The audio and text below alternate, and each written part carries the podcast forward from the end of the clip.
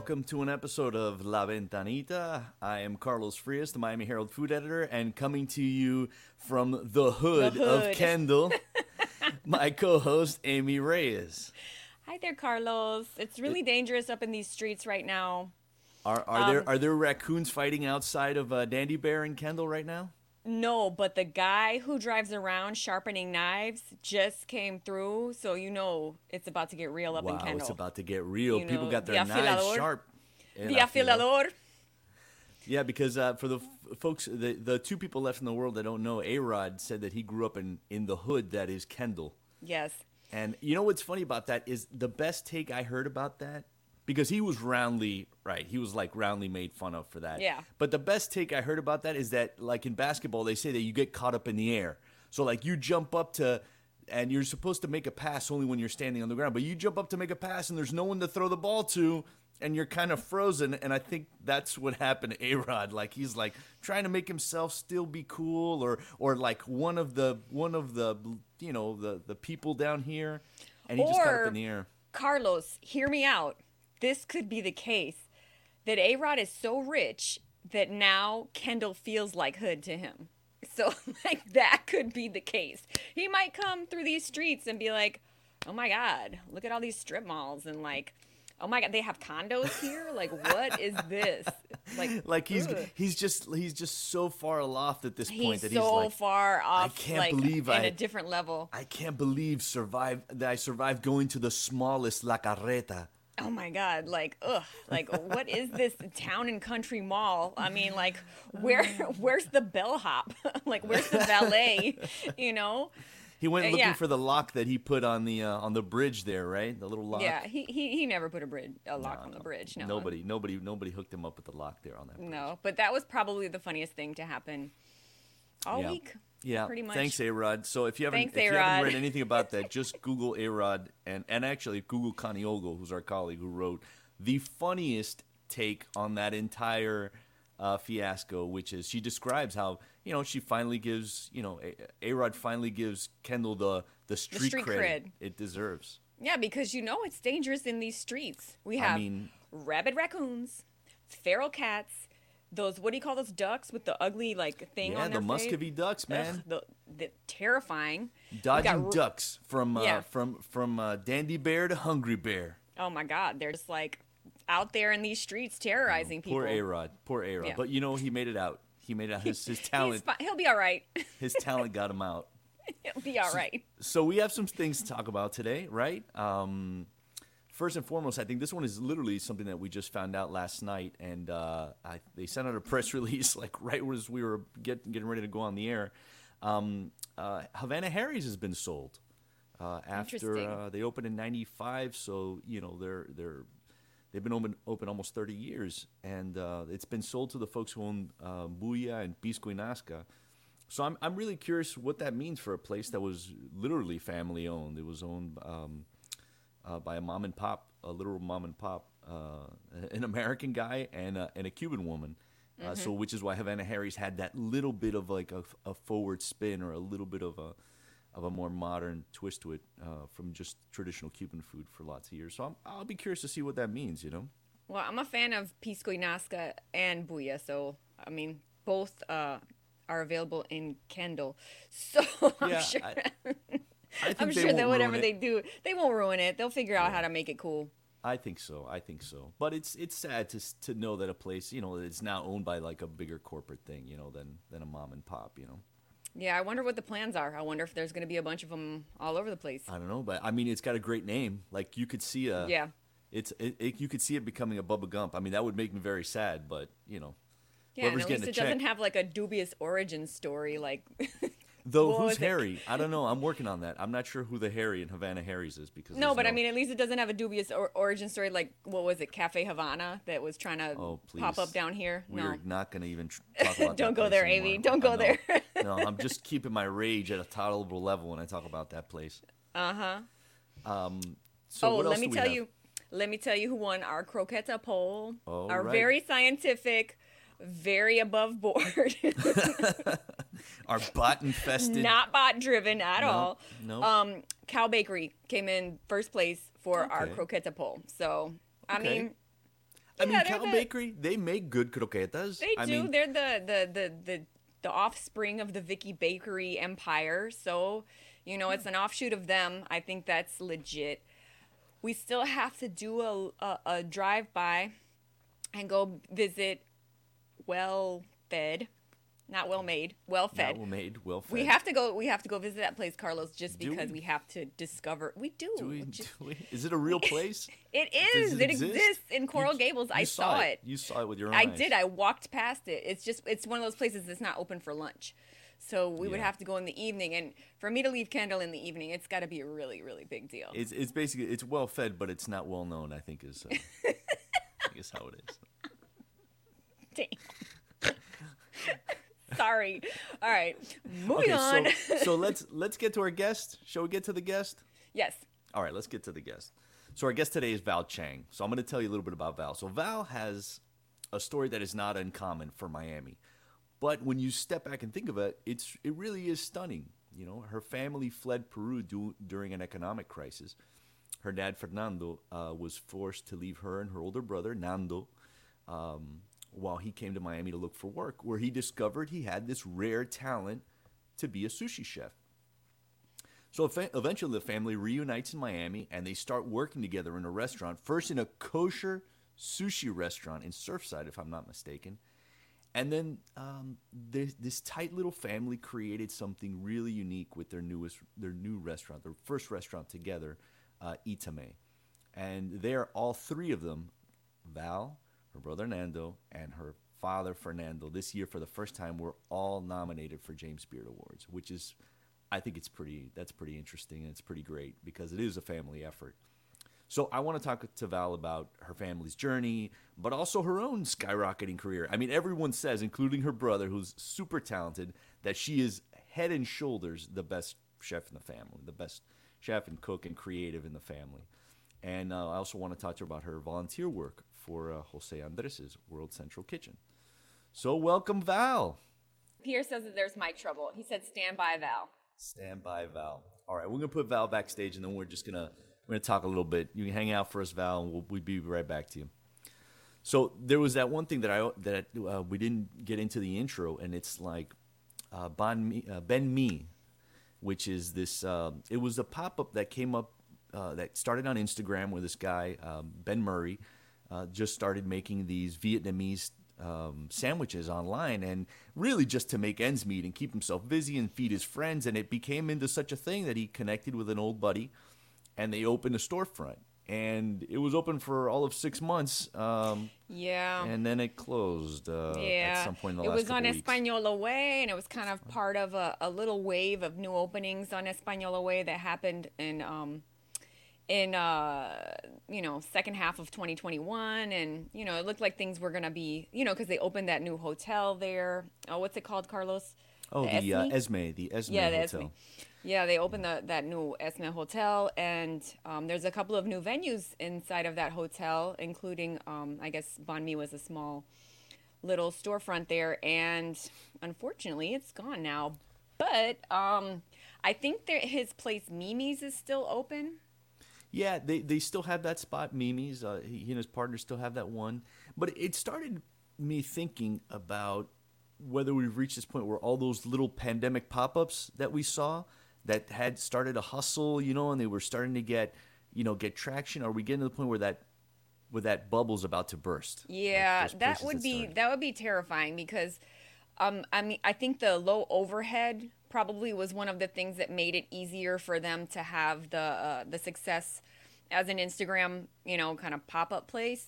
Uh but it, it has me worried about a lot of places that I really like that might encounter paying rent in Miami a struggle Yeah, surprise. once they go from all you know they go uh, you know to an actual brick and mortar place so all right, Okay. so we'll, Um, we'll go- is it better? Oh, Yeah, you sound she's better. back. She's All back. right. You know, there's there's nothing like turn it off and turn it back on. it's 100% the solution to every technological It's the technological hundred problem percent the solution to everything.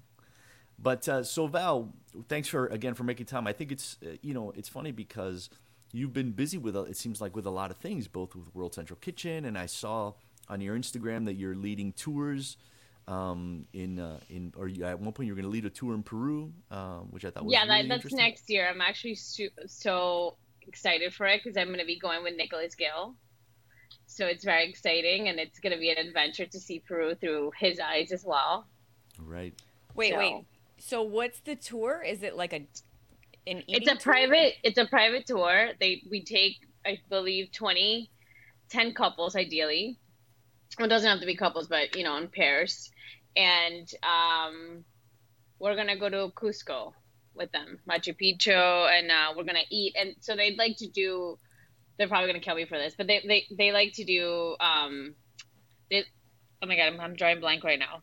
But um, oh my god, I'm drawing blank. Sorry, guys. No, no, that's I mean, right. they, they like to mix the culinary part of it, right? So they hi- Mhm. they they bring in chefs to plan this trip. So they plan the whole trip, but they Right. bring in a chef who's close to the country so that they can really get like a very personalized tour for everybody who's there. You know, somebody who really knows, and then we host uh, we host dinners, we host cooking classes. So yeah, and I all- saw all I saw on your. Instagram the, the the shot on your Instagram reminded me um a couple years ago I went to uh, I went to Cusco and we ate at Mil.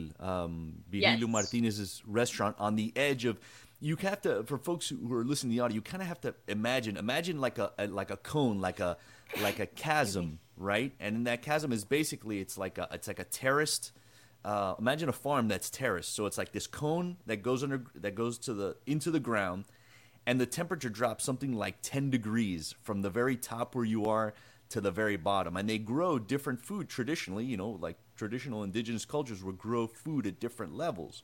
And he was experimenting with with indigenous food grown at different regions cooking at his restaurant. So and, and i saw you had uh, kind of like that terraced image and stuff like that. And I, and yeah, I'm- we're we're gonna definitely be going to Mil, and Oh it, it's God. so exciting to go with Nicholas because I know he's worked so closely with Helio that I w- I'm just so excited to see it through what he you know what he knows ins and out just of the area of working with him and any connections, and I think it'll make it really special for all the guests who are gonna be joining us. I, I don't know him what's what's his what's his story nicholas Gill Oh, you have to get him on a podcast to speak to you Ah, and tell you all tell you. about it. Good answer, Val. Good And you're putting me. This is not what I, was, I thought I was here to talk about today. Like, no oh, God, tranquila fire me tranquila today for Modern Adventure. Um, no, but it's but seriously, would, it, folks just follow her Instagram and follow that thing because as as more information comes out about it, you're gonna want to know because that sounds like a once in a lifetime trip. Yeah, but I'm I want to to the, the look part into that, that. the part that I'm most interested in, in talking with you is is kind of your journey. You know how you you know. Uh, like I said, your story is, is one that is familiar to us who grew up in Miami, which is, you know, we are an immigrant city. Like, it's what makes us special. It's like what makes us complex and interesting, I think. And, um, and, and, and really it led to, to you guys finding your own unique place. And, um, and I'm curious about that. Like, how did, um, how was it for you uh, that that you guys were able to translate the things that you learned, the things that you grew up with, into this restaurant that is now beloved by Jose Andres and many people in Yeah. Miami. you know, a lot, a lot has changed and and and transformed for us since we started. You know, upstairs in in St. Roch Market. Um, including the name St. Roch Market, yeah, like three times. like three times. You know, I you know Nando is the helm of it now. He's completely focused on that project, as my dad and I have been able to, you know, focus on the other two little projects we have going on. I mean, Mike definitely just meant foundation for us. You know, we were able to build such a strong foundation there that we've been able to grow. I mean, we, you know, we started with five people. Now I think we have up to 50 employees Amazing. um, all around. And um, yeah, it's been. I think Itamae was a foundation for us. It's a place that I mean, you know, I I don't spend much time there anymore, and I always try to make that really clear because I don't want to, you know, cre- give credit where credit's due. Mhm. Um, you know, it's Nando all through and through. I still go like once a week at least to eat and to check in, and whenever I, you know, um, whenever I can, I drive by, and if he's ever short staffed or anything, um, I, you know, he'll call me and I'll go in, and it's it's it's a different angle for me now because I'm having, you know, when I go in now, it's I just go in to to enjoy them, to watch everything that they're working on, to watch all the different dishes, and truly just to enjoy it, right? Which Right. before it was like all I felt like it was, you know, I had so much pressure to make everything so perfect and and every, you know, so much weight, and now it's just for more fun than anything. When I go How was it? into my How was it different going from the the food hall to the the standalone? Was it was it a lot of stress? well, we signed the lease before the pandemic, Yay! like two months Dope. before everything Yeah. went down.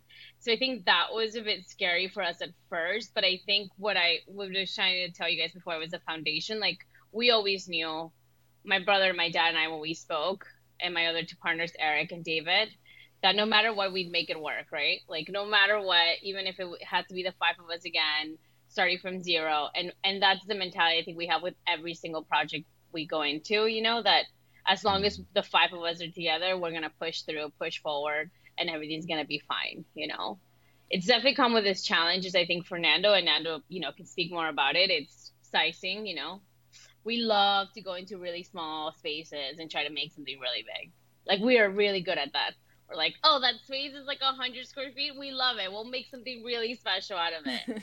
you know, and then we're like trying to, um, we're you know on top of each other because you know it's always so so so cramped. But um, it's been- it's had more challenges than that. You know, the space wise, the you know, I we envision it to be more of a fast casual you know, kind of like it was upstairs, you know, and then Nando was got very inspired and wanted to to transform it and, and elevate it completely.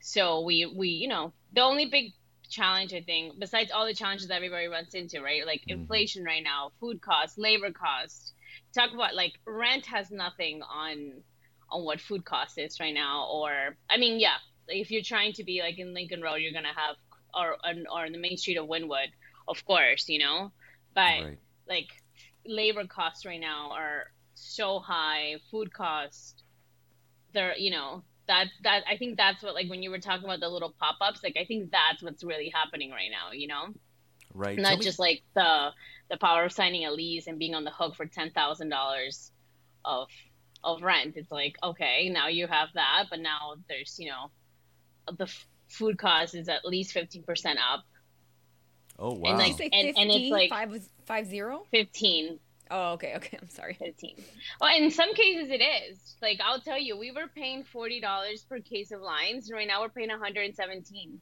oh my so god. it's even like and, at a, and at a restaurant that that like Ouch. where ceviches are all based on so much is based on lime and acids and all those you must go through limes like crazy so that's like a huge cost for you guys Yeah, we just saw an invoice. Um, I was breaking down numbers last night. I was talking to Nando this morning, and we saw an invoice for a thousand dollars of limes just for one week. oh my god What? that is incredible Ouch. So if you're not if you're not focused fully on Itamae right now, what projects are you what projects are you focusing your energy on? Um, I'm right now. I've only focused on the arena. So we have a kiosk there, which is called Raya, and it's a fast casual chifa concept. So we sell fried rice, uh, noodles, so chaufa, arroz chaufa, tallarín saltado. We do two pokés and a ceviche. And then upstairs in the Bacardi lunch, we ha- we do the sushi, and we do the sushi for the sweets as well. Tell, tell us a little bit about that background because I think I think that the thing that Miami knows, but the rest of the world is in love with the idea of Nikkei. So like this idea of the the Japanese food influences landing in Peru 200, 200 plus years ago and and adapting local flavors and those things fusing. A similar thing happened with Chinese culture and Chinese immigrants in Peru. Yeah, so we're actually chifa. Chinese Peruvian. right. You so guys this are. is you more of the yeah. Mhm. So we are is- yeah. So this is more what I grew up eating with my grandmother, my Chinese grandmother. Um, so the opportunity came, and and we were. We I, we decided to go for it, but it's it, it like it sounds so simple to be like okay we're doing fried rice with lomo saltado like you know as a it could be as a topping or chicken with an orange a amarillo sauce and we're doing noodles and pokies. Like it, it's literally five items, but it is not a joke. You are you are killing me because that sounds so good, and I I'm hate that I have to go to the right now. stadium to. I have, Yeah. I You can to. only get at the stadium. I have to buy heat tickets to like to eat the food, which is I'm fine with. That's like two. That's like a win-win. You know, the way Yeah. the Heat have just started playing better.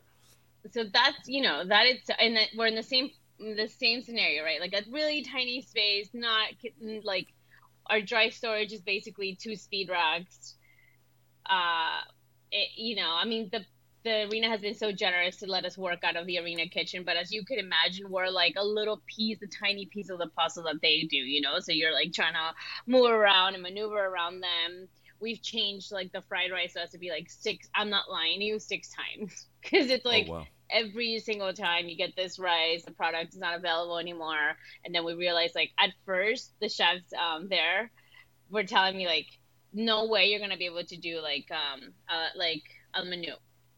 And I and I fought it with them. I was like, no, I don't want to cook that way. This is crazy.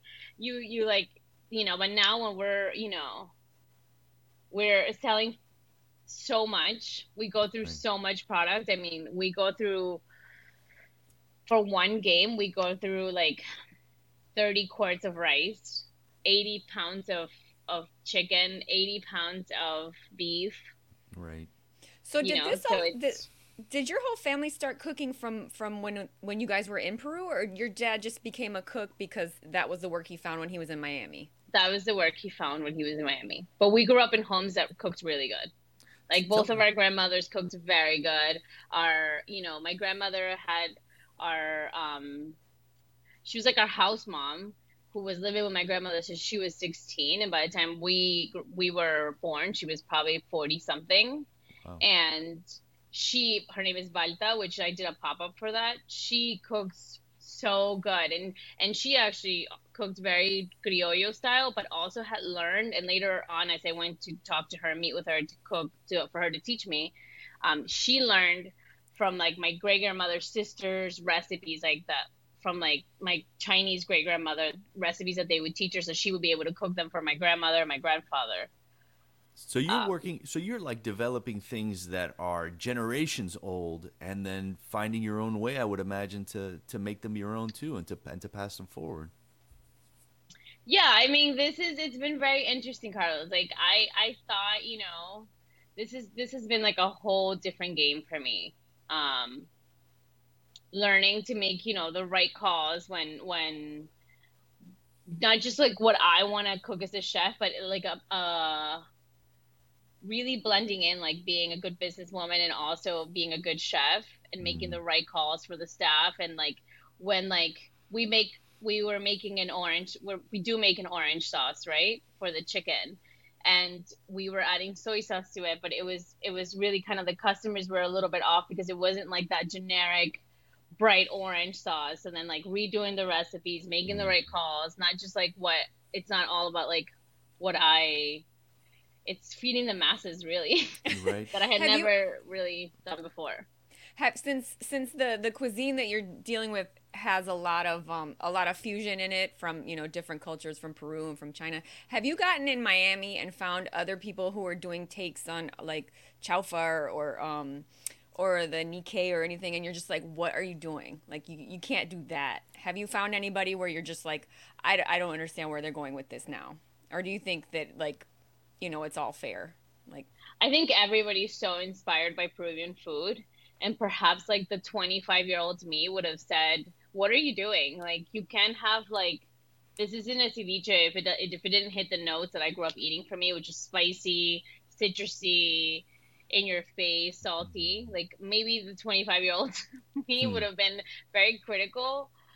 But the like humble 30 year old me now, after working at the arena and understanding like this this whole different side or just not just the arena everything you know the three projects we have going on all the variables i just you know run with it whatever feels good for you whatever inspires you whatever you think that means to you you know So so talk to me about chifa. Chifa obviously is this is this idea of the it's just like Nikkei is the fusion of like Japanese and Peruvian culture, chifa being the Chinese and Peruvian culture. Talk to me about the chifa that you grew up eating and like like your grandmother and the kind of things that she made. What are those what are those dishes and those moments that stand in your mind, you know, when you think about what makes good chifa? i mean it's it's it's such a personal question for me because for me I, all those memories I have of Chifa always bring me back to just how close. I mean, I grew up with my grandmother when my my my dad left. Mm-hmm. So for me, like she always made the best, you know. Was it the best? I don't know, but for me, it was, you know, like that. Um, and I didn't really realize how much chifa we ate growing up. Like I always knew, like on Sundays we usually ate chifa, but because um our house mom she really cooked more criollo. But then I realized as I got older and just started going down memory lane, like every big hot, like every big thing that happened in our family, we always ate chifa. Mm. Like somebody got engaged, we had massive amounts of chifa. Somebody died, we had like my grandma was making chifa for whoever she was hosting, or you know every big celebration or any big um, anything big that happened in our family, we always ate chifa. Um, when What when is- she What, I'm sorry. Go ahead. when she would come to Miami, we would always bother her to make us like she made um, chicken and broccoli with these like uh, oyster mushrooms. She would make us always wontons. Like that. That's something like we wouldn't leave her make her like we wouldn't let her leave without making us. She would always make us wontons. Um, she would always make us like pineapple, pineapple, um, pork, arroz Right. chaufa. Then she would make us like a white rice with Chinese sausage. Um, Oh, the she would make Chinese us a sausage is is everything. Pan So fried what- lo mein. She would make at home too. Oh man. What makes what makes chifa different from you know traditional Chinese food? I think our ingredients really. Mhm. I mean, you, you know, my like my Peruvian my my Peruvian grandma makes arroz chaufa too, but she like starts it off with bacon. Oh, you know, yeah, she starts it off with bacon, renders all the fat. You know, um, which my Asian grandmother would not do that. Um, I think our ingredients, you know, I would imagine there's some uh, ají amarillo or rocoto or something in there at some point in some of those dishes. more like on the side, to be honest with you. Interesting. Like we always like we don't eat chifa without pickles, and we do the pickles are like daikon carrots and ají amarillo, like a Oh, sweet vinegary pickles. We don't eat it without it. Like it, it's you know, and always an Inca Kola as well. oh man, Um, our our former colleague uh, Veronica Quispe uh, is, says that she's she's Peruvian and she swears number one by all Peruvian food and two by Inca Kola being the greatest of the Latin American the Latin beverages. it's the best soda in the world. Is it? Is it though? Get though? on board, everybody. Is it It's- really? Listen, I, you know what it makes? I think the difference between Chinese, like, I think it's our passion for food and good eating. So we go Mm. in when we cook something. It's like we don't just do like a, we, you know, we really, we really go in when we cook, you know, and we're so passionate about the flavors, and we want it to always be so flavorful and bold and in your face that I think we do the same thing with with chifa, you know. Right. Peruvian food has that in that it's it's really one of the most complex cuisines. I mean, you know better than anyone, obviously, that the the fact that it hits so many parts of your palate, that it involves so much uh, spice and heat and fat and and in those proportions, you know, and it's like uh, and there's like you said, this the sweetness and the fermentation. It's like this this mix, this world mix, all in this one this one, uh, you know. Uh, especially in Lima, this this gray surfside town, you know. Did you watch any of that um uh that show that it was like Chef's Table? It was called it was called Street Food, and there was an episode in in Peru. Yes, of course. The first thing I'm a proud Peruvian, Carlos. The first thing I do when any of the shows come on, I look at the index and I find Peru, and that's the first show I ever watch. I don't ever watch in order. I'm a very proud Peruvian. the first thing I did was watch the Peru episode a couple years ago, though. So yeah, those those uh, roscones, those uh, those deep fried, which for us they look a lot like buñuelos. Those deep fried rings, they're like those. Oh, picarones. Los picarones are the ones I'm thinking of. Yeah. Oh my God, those are amazing. I remember eating from that little viejita in that park, in that little in that park right down in Miraflores. So I grew up in Chiclayo, Tell me about Chiclayo. What is that north. like? For me, it's the most beautiful town in the world. Of course. Um, it's small. I mean, it's it's large, but it, it, in our world, it was very small. It has um. I, I think for me, the best food comes from the north. It's very different than Lima. Um, it's very tropical climate. Um, How is it don't know different? What kind of what kind of food traditions do you see there that you don't see in Lima? The, way more like flavorful. Like okay, so in Lima you're more like the ceviche doesn't have as much heat and as much uh, as much uh, in my opinion, you know. Um, it doesn't have as much heat, as much acidity. Where in Chiclayo it has all of that. Um, for instance, in Lima you eat more of un seco, like a beef seco, and in Mhm. in um, Chiclayo we eat more um, uh, cabrito norteño, which is Mhm. a, a, a goat stew, or it could be goat or lamb. Which you were in love with, right? You were making that for a stretch down here at Itamae. You made it for even for like special little special one-offs. You would make cabrito. yeah, I made it at Balta. Well, you know, I always found that it was. I always thought that a lot of the things were going to be very hard to make here and duplicate because um, of the ingredients. But then once I started finding ingredients here that were similar to, to the ingredients there of the same families, and then using them, and then they would actually come out really good. I was like, so like that's what I do, you know, like once I like get hooked in a recipe, I just do it over and over and over and over until I can do it with my eyes closed, and I can you know duplicate it over and over again. So I think I was making a lot of seco for a while, cabrito. for I a always while. I always wondered and forgive my ignorance, but I've always wondered about like the things that are presented on a plate of ceviche, like why that combination? Like why the um the choclo and then why the um sweet potato? Like what what is like the do you know like why Yeah, talk us through they talk us through the things ceviche. Like plate? when when you look at the plate, for those who have never had a ceviche, talk us through all the things you find on a traditional plate of ceviche and how do you eat them together? Because you got the little sweet potato, the choclo in two forms. Tell us about that. So, my perspective, of course. I mean, first, it's just how I grew up eating them. But in the north, we eat it with, I don't know if you ever had them in Tamaya, torrejitas de choclo. But I, I believe that everything is to, like, the corn. Like, I, I believe the crunch is there, pro- you know, for, for the crunch. For the crunch. And then the corn and the sweet potato or the torrejitas are there to absorb some of the acidity and balance them out with their natural um, sweetness. Yeah, there's nothing like that that little chunk of sweet potato. Yeah, when it when it absorbs really when it absorbs some of the the leche de tigre Mm-hmm. acid and just eating the sweet potato is like in itself is like a main part Yeah. of the dish. yeah, Although I I, don't somewhere like it when it's too sweet. For me, I read like, somewhere that- that Peru had, like. I read somewhere that Peru had like 65 different like varieties of potatoes. I think it's higher than that. I think it's and I 10 really times higher respect than that. I really respect Yeah. their their their love of potatoes because as a person who eats lots of potatoes, like We're double carbers in Peru. We love double carbs in our plates. like we eat, we we have a protein. We'll have rice and a potato. You know, we have like we have um. We have Potato this dish called on the flag. asado, and we do like we do white rice, potato puree, and then the meat.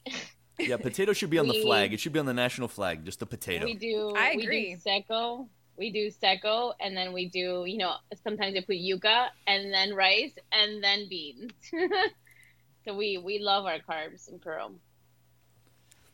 Tell me about uh, when like Chiclayo. What does the town look like? What is give us a give us a sense of like how it is compared to, to Lima because Lima is a, this big, wide, expansive seaside town. It's always gray. They said the color of Lima is gray, you know, because the it's got like this this uh, soft colors. In Uh, Peru, they call it like different? panza, de- panza, de- like a dunk. Like in Peru, they always call Lima like the sky, like a like a burro, una panza de burro, el color de panza de burro, because it's always gray. Um, donkey belly wow, gray. I've never, I've never been asked that question to describe Chiclayo. Like, is it near mount? Is it mountainous? Is it at the foot of mountain? No, Is it's it, it's uh, it's it's a mix between the desert and beach. Oh, interesting. So it's it's still developing a lot. You know, I think like before I left, there was no McDonald's. Um, oh wow, there's only I believe I, I that's a beautiful thing. yeah. You want McDonald's? Vete I don't know how to. I don't know how. It definitely was very different than living in the capital for sure.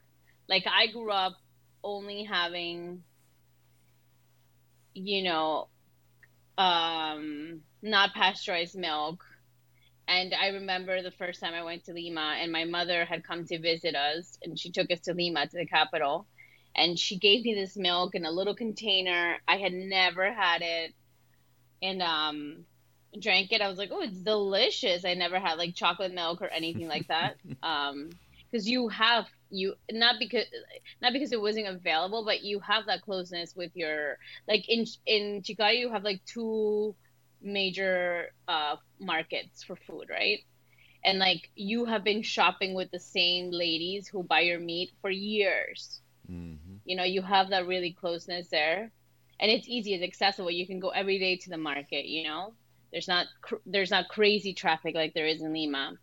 And um, I remember coming back to Chiclayo, and my grandma gave me like from her butcher, she gave me the milk, and that she would always buy and I, I just remember the smell of it and i just could not drink and i have not drank milk since then. I mean they try to force feed me it. Probably why i stayed the smallest out of all my siblings. But i was just like no like what is this? Because i you know i had gone to the cat it sounds silly but i had gone to the capital and had pasteurized milk and and when i came home and they tried to give me the other milk i just couldn't. Like i was like no this is terrible. You've been lying to me my whole life My life is a lie. My milk I, I and they and we drank like the big, you know, the big grandma, like milk glasses. You know, your grandma can never just give you like a small one. Growing up, she needed to give you the biggest one in the house. it's like a pitcher. I know the biggest and glass we drank in the house. three a day, three a day. And oh I just God. remember like getting up and I was like, like I was just in Lima and being like, oh my God, what is this milk? Why don't we have this milk? And you know, so so tell me, tell me about that. About growing up in Chiclayo. Your your dad, uh, Fernando, who is this man, the sweetest guy ever, um, and a very like calm, very quiet man. Um, your dad leaves to to basically look for work, and and you guys are apart something like three years, right? Like that. No, is, we uh, were apart nine years. Nine years. You're apart mm-hmm. nine years. That is incredible. That is really incredible. And then you find yourself I don't know. The, during that nine year period, what was that like for you to, to kind of like as you're literally growing into a young woman, you know, surrounded by your grandma, these these strong women in your life? It sounds like. I mean, I'm so thankful that I had my brother next to me, you know, because we didn't just grow up without my dad. We grew up without my mom and my dad for those years. I mean, my dad came, I think, a couple of times to Peru, but he, my, you know, he was always so punctual. Like every Sunday, 4 p.m., we couldn't be anywhere but by the phone. And remember back then, it was like there was no cell phones, and then my dad had to get, you know, the calling cards. He would scratch, call, and then so like at four o'clock, that was his only break he had from work. He would call us on Sundays, and we would speak to him every single Sunday.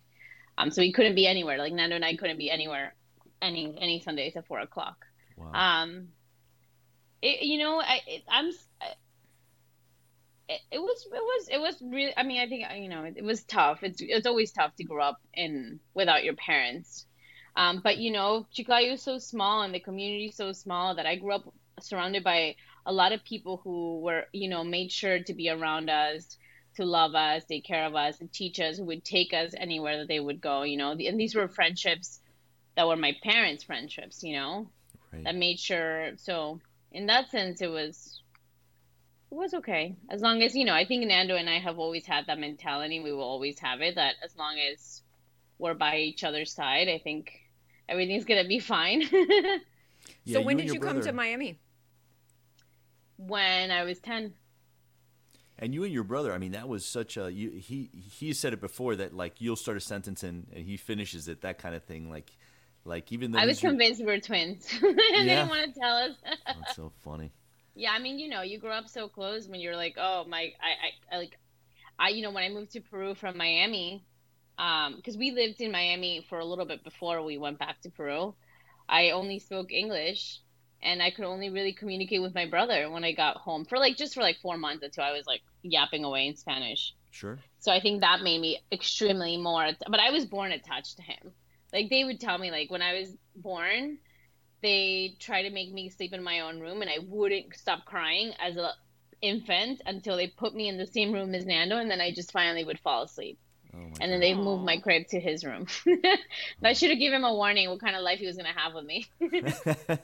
I'm sure he appreciates it, and that so it's not it's not um, uh, uh, strange for the for the fact that you guys are tight as a family and thus work together like went into this business together. Like you guys uh, as long as i've known about you guys you've always been working together on this in this one business. It seems like that's where you guys want to be after being apart for so long like that you guys reunite doing this thing together you know? And and the fact that you're recognized together i think is is it also was really special beautiful. for for you know we felt really special for my dad really you know um, I think Nando and I have long ways to go. I, I, you know, it is a fine line, you know, because like for like the decision of really, you know, him turning Itamae to my to what he wanted also meant me um, stepping out of it really because I, I didn't because we we see food differently. Mhm. You know, we want to express ourselves differently.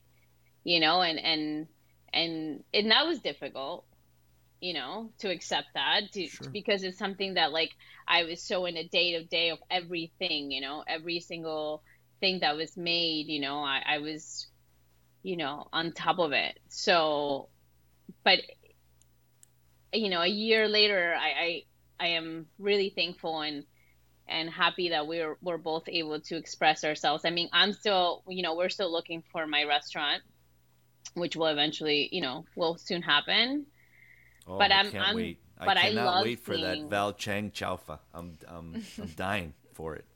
but I love seeing what my brother's creating and how he's expressing himself without me having anything to say, you know, mm. because I think he always wanted to do that, but then I would say no, I wanted to be more criollo or I wanted to go this way and I perhaps I presented all limitations for him, you know, to do what he really wanted to express himself. So and as you've seen it, you know, I see the I see the dishes, I see what Itamae is and I'm like, wow, you know, like I'm so glad we were able to make this really difficult personal choice, but it led to both of us being happier and able to, because at the end, it doesn't matter and nothing else matters and you're truly happy and you're doing what you love on the day to day and you and if you're creative you get to express yourself you know the way you want to with no limitations. I mean that's a blessing you know because many chefs don't really ever get to do that. And you know think many that's- chefs don't really get to like have a choice. You work and this is what you do and you either work for somebody else and this is the menu that they want and you're limited to this you know but we we're so blessed to have the chance to all of us express ourselves exactly how we want to.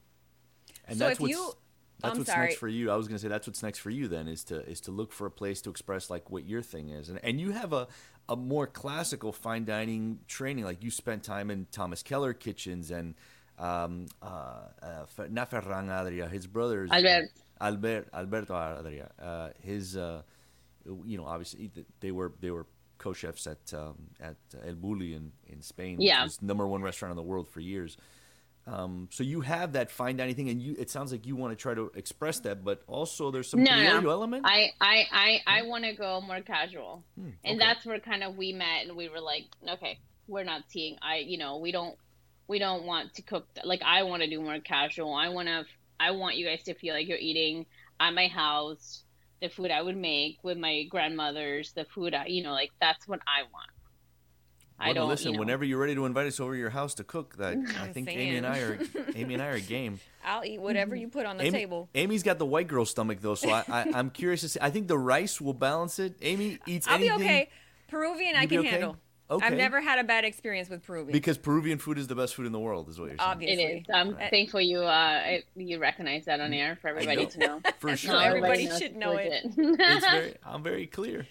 What was it like watching your dad? Because your dad is a guy who didn't didn't cook and he came here and he learned to be a sushi chef and he had this incredible following of people that like they would open a restaurant an Italian restaurant and they would have your dad do, do sushi one day a week. They would open a you know a different kind of restaurant and they would have your dad doing sushi. So it was like whatever the concept was plus sushi because your dad became this really well respected sushi chef who had a following for like decade for like over a decade. And then to see that that recognized on a national scale, what was it like to see him get a James Beard Award nomination? He must have what was that like? he was so proud of him. So I was like on a treadmill, just like so excited for my peers, you know, um, waiting to see what was happening. I was excited for my brother. Um, and as I was, um, I was like, all, I was running because I'm training for a half marathon. I was Uh-oh. running and I just see it. I'm like Nando, Valerie, and Fernando, and I just like, like, it, I'm it was so it sounds so silly because we make it this i mean it is so special but it's because we made it so special right that we um i just started crying of happiness and i and i I, you know, there was a, a, a, lot of guilt on my side because I was like, oh, you know, I called my brother and I said, I'm so sorry. My name is even on it. I know how hard you've been working this past year. You know, I, I, I really wish this this was only yours and my dad's name. You know, and I, and I went through all those emotions and of feeling like, you know, guilt you know you always feel like you're a little guilty you know and then i had to you know take it back in and remember all the years that i also did put for this to come forward you know um and it was just crying and i just called my dad and my dad was like finally like and you you know my dad. He is so nice and he was like finally somebody recognizes me in this family. That was his immediate reaction um but it, it is i think look we've been so blessed um, to be nominated um, three times, and I think this was the most special one mm-hmm. because it was with my dad. You know, I could see. So, that. um, yeah, you know, I, I think that it's so special because it's like you, you know, you you're at first when we were all working together, you you know we are you know so if your ego, your maturity takes you to all these places where you want to do exactly what you want to do, and then unfortunately you work with your dad and your brother, and you start getting really personal, and you start, you know, you you you take everything so personal, you know, until one like my dad would want to cut the fish this way and, and Nando and I would be like, Why do you want to do it so old school? Like why can't you until one day like i truly came to me that like how blessed i am to work with my dad or how blessed i am to work with my brother and that truly like i don't ever want to like spend any of those times being upset at any of them for something as silly as work and something that can always fix itself and like just truly enjoy every moment especially with my dad you know nando and i have a long way to go hmm. um in life in our careers and and you know my dad he'll probably never retire, even though we're like, you know, trying to get him to a place, you know, where the business are, are successful enough for, so he can feel that it's his time, so he can travel, he can enjoy. Um, does he like to travel? But, you know, does, your like, time... does your dad like to travel? No, he's a workaholic. I'm, I'm You're like you should travel. He goes, I travel to the kitchen. That's where I travel. yeah, I'm like I'm I'm the chunk that works the least. Everybody knows this. you know, my dad and my brother look at me and they're like, Val, and I'm like, listen, guys, I work in life balance, or else I'm gonna like. Um, no, See, that's but, why she know, runs, Carlos, because she she needs balance. She's always she's running and she's like with her dog. All I see is pictures of her and her dog all around my. It, yes, she's locked up outside because I was like, they're gonna hear a bark and they're gonna get scared and they're probably never gonna fight me again. No, so, no. I have my um, dog right. I have my dog right next to me, but he's furniture. He's he's eight months old, but he's just like a. One time when he's my not dog a, a lump, I'll bring him on. My dog Sashimi is turning ten in a week. That is so cute that you named she loves, her Sashimi. She knows, yes, she knows exactly where Itamae is. She knows exactly where B side is because we go on walks. We live five minutes away from. I live right in the middle, um, in Midtown. So she knows when we're walking right. She knows exactly how to get to Itamae, and when we walk left, she knows exactly how to get to uh, B side. So, um, I, I, so even though Peruvian food is the best food in the world, is there a Miami food that once you moved here that you learned to love? Either one particular dish or one kind of cuisine that you're like, this isn't Peruvian food, but it's pretty good. Like, is there one thing like that? Is it Cuban bread? Is it uh, I don't know one thing that you learned from Miami to really love? Croquetas. I don't know. Um. I, I, yeah, but no, I'm just thinking of all the things I've been exposed to here that I don't think I would have been exposed to, like in Chiclayo, like when I was living there, like Thai food, Cuban food, um, as much as Israeli food I've had here, you know. Um, mm pizza. I never had so much pizza until I moved here. Was there such a thing as? Uh, did you get pizza exposure in? uh yeah, but it's like very like a celebration. Like you know, it's never like we no we eat at home, we cook at home, we you know. Yeah, es una comida, as my mom would say about pizza. Es una comida. Yeah, that was like a That's celebration. You know, like I you know Inca Kola is the, the best soda in the world, but I didn't grow up drinking soda. Right, and that's why it's the best soda in the world because you never we got to have up- it. No, no, calm down. I'm gonna send you a case next week. Yuck. I'll deliver to your house. No, don't do that. Why you Mándame don't Don't like do that to Carlos. a, ca- a case of it No. on bed. Mándame a case of it on bed. That's where I'm at. Are you an Inca Kola hater? I am. Uh, yeah, I hate to say it. I hate Why? say. I don't hate it. Listen, I don't yuck anybody's yum, but that ain't it for me. That bubblegum flavor cola, that Does it taste like Dominican merengue? Is that what It it, tastes like? Because I've it- never had an Inca it tastes Cola. like bubblegum, like liquid bubblegum. Like a dum dum sucker. I of. understand. I understand your sorrow for not being born um, Peruvian. I And get that's it. what it is. And that's- I'm I get it. I get it. I get it. I get it. Um, Uh, all right. But, well, well, uh, I, I think we're gonna we're gonna let you have that one. We'll let you have that one. Uh, but but before you go, we gotta have you play our little game. We do uh, we do a, Okay. a food kiss Mary kill. We make you do a, a kiss Mary kill with food, okay. and uh, and we're gonna put you in a tight spot. So uh, we're gonna Oh. give you chaufa, ceviche, and pizza. Since clearly you didn't have much of it, so you have to kiss kiss one. Which one? Uh, ki- maybe kiss. Yeah, kiss chaufa, marry ceviche, and kill pizza. Oh wow, okay, she killed Oh, pizza just like that. She killed pizza. Yeah, I don't She- like pizza. She was ruthless. Sorry. Oh, you did. You don't like pizza. See, I thought you said that you did like pizza. Well, we made No, it too no, easy No, for she her. said she had never really had it.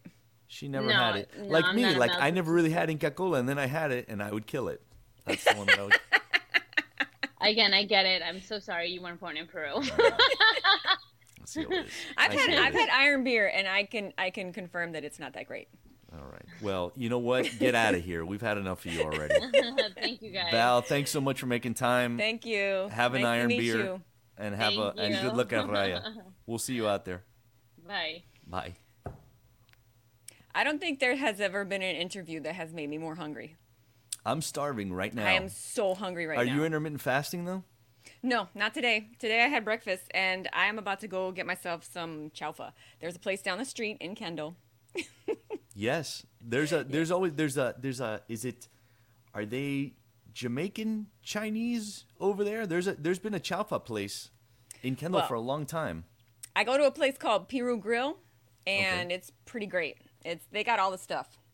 All right. Well, I'm st- So- I'm going to be waiting for that the the the chifa concept from uh from her. That's that's Yeah. all I want right now. That sounds great. I'm I'm starving. Let's go eat. Amy, I think that's a show. That's a show. All right, All let's go eat. See you next week. Peace out.